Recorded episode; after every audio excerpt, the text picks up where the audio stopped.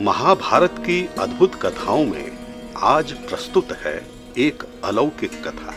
क्या भगवान दर्शन देते हैं? यदि हाँ तो कब और कैसे? आइए सुनते हैं। यदि अभी तक आपने इस चैनल को सब्सक्राइब नहीं किया है तो अभी करें और बेल आइकन दबाएँ। महाभारत की अद्भुत कथाएँ।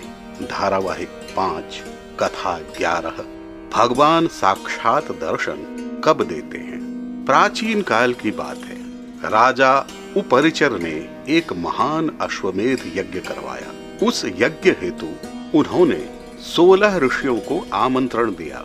उसमें बृहस्पति जी होता हुए तथा उनके तीन पुत्र, एकत, द्वित एवं तृत सहित धनुष रैभ्य अरवावसु, परावसु, मदतिथि तांड्य शंति, वेदशिरा, शालिहोत्र के पिता कपिल आदि कठ वैशंपायन के बड़े भाई तैतरी, कणु तथा देवहोत्र, ये सोलह ऋषि सदस्य बने। राजा उपरिचर ने पवित्र मन से उस यज्ञ को करवाया। ऋषियों ने यज्ञ में देवताओं के लिए भाग कल्पित किए तथा उनके लिए अलग करके रख दिया। पुराण पुरुष भगवान नारायण प्रसन्न हुए, एवं उन्होंने राजा को प्रत्यक्ष दर्शन दिया, किंतु कोई अन्य उन्हें देख न सका। उन्होंने अपने लिए अर्पित पुरोडाश को ग्रहण किया। इस पर बृहस्पति को बड़ा क्रोध आया कि नारायण ने बिना प्रत्यक्ष हुए ही अपना भाग ग्रहण किया, और वे बोले, राजन, यह कदापि उचित नहीं है। सभी देवताओं ने प्रत्यक्ष होकर अपना भाग ग्रहण किया। तब भगवान ने ऐसा क्यों नहीं किया? बृहस्पति को क्रोध में देखकर राजा उपरिचर एवं अन्य मुनिगण उन्हें मनाने लगे। सभी ने शांत भाव से उनसे कहा, ब्राह्मण, क्रोध न करें। आपने जिनको वह भाग अर्पित किया था, उन्होंने इसे ग्रहण कर लिया है। वे कभी किसी पर क्रोध नहीं करते। तथा हम लोग अथवा आप उन्हें स्वेच्छा से नहीं देख सकते। जब उनकी कृपा किसी पर होती है, तभी वे उनका दर्शन कर सकते हैं। बृहस्पति का क्रोध तब भी शांत न हुआ। तब एकत, द्वित तृत तथा चित्र शिखंडी नामक ऋषियों ने कहा, बृहस्पति, हम सब ब्रह्मा के मानस पुत्र हैं। एक बार कल्याण की इच्छा से हम सबने उत्तर की ओर यात्रा की। वहाँ मेरु पर्वत के उत्तर तथा क्षीर सागर के किनारे एक पवित्र स्थल है। उस स्थल पर हम सबने मिलकर एक पैर पर खड़े होकर बड़ी घोर तपस्या की। हमने इसी निश्चय के साथ वह तपस्या की थी कि हमें सनातन देवता भगवान नारायण के दर्शन लाभ का अवसर मिले। जब हमारा तप समाप्त हुआ, तब आकाशवाणी हुई, तुम भगवान के भक्त हो। तथा तुम लोगों ने मनोयोग से तप किया। तुम लोग यह जानना चाहते हो कि भगवान के दर्शन कैसे हों। तो सुनो, क्षीर सागर के उत्तर में एक अत्यंत ही प्रकाशमान श्वेत द्वीप है। वहाँ कांतिमान, मनमोहक सुगंध वाले एवं भगवान नारायण का भजन करने वाले रहते हैं। वे उनके अनन्य भक्त हैं। वहीं चले जाओ वहीं भगवान नारायण प्रत्यक्ष दर्शन देते हैं। यह आकाशवाणी सुनकर हमने वैसा ही किया और उस महाद्वीप पर चले गए। किंतु वह इतना अधिक प्रकाशमान था तथा वहाँ के लोग इतने कांतिमय थे कि हमें वे दिखे ही नहीं। हमने बड़ा प्रयास किया, किंतु असफल रहे।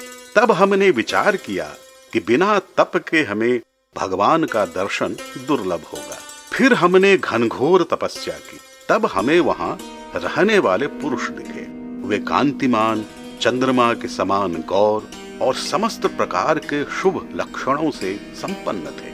वे प्रतिदिन ईशान कोण की ओर मुँह करके हाथ जोड़कर ब्रह्म का मानस जाप करते थे। उनका तेज दर्शनीय था। उस दिन भी वे मानस जाप कर रहे थे कि थोड़ी ही देर में सहस्रों सूर्य के समान प्रभा पकट हुई। हमने देखा कि सभी लोग नमो नमः नमो नमः बोलते हुए उसकी ओर भागकर चले गए। वे सब के सब स्तुति करने लगे। हम उन्हें तो देख रहे थे, किंतु वे किनकी स्तुति कर रहे थे, उसका हमें ज्ञान न था। वे कह रहे थे पुंडरी काक्ष की जय हो विश्व भाजन आपकी जय हो। आपको प्रणाम है। महापुरुषों के भी पूर्वज ऋषिकेश आपको नमस्कार है। तभी पवित्र एवं सुगंधित वायु, दिव्य पुष्प एवं औषधियाँ ले आई, जिनसे वहाँ के लोगों ने अनन्य भाव से पूजा की। हमें प्रतीत हुआ कि अवश्य ही स्वयं नारायण प्रकट हुए थे, किंतु हम उनके दर्शन में सफल ना हो सके।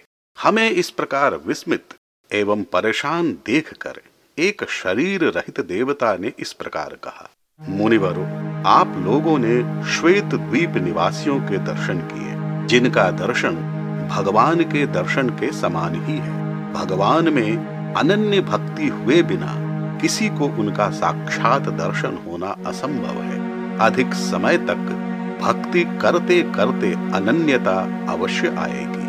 अतः अब आप लोग जहाँ से आए हैं, वहीं चले जाइए। आप लोगों को बड़े कार्य करने सतयुग के बीत जाने पर जब वैवस्वत मनवंतर के त्रेता युग का प्रारंभ होगा, उस समय देवताओं की कार्य सिद्धि के लिए आप उनकी सहायता करोगे। यह सुनकर हम अपने स्थान पर चले आए। हे बृहस्पति, इस प्रकार हमने बड़ी भारी तपस्या की, पर उनका दर्शन लाभ न मिल सका। फिर आप स्वयं को उसका अधिकारी कैसे मानते हैं? वे एक बड़े ही महान देवता हैं। एकमात्र वे ही हव्य कव्य के भोगता तथा संसार की रचना करने वाले हैं। उनका न आदि है तथा न ही अंत।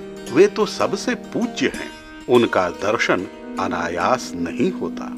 इस प्रकार सभी के समझाने पर उदार बुद्धि वाले बृहस्पति जी ने बात को समझकर यज्ञ को समाप्त करके भगवान का पूजन किया। कहते हैं कि अनन्य भक्ति के बिना ईश्वर का साक्षात दर्शन नहीं हो सकता।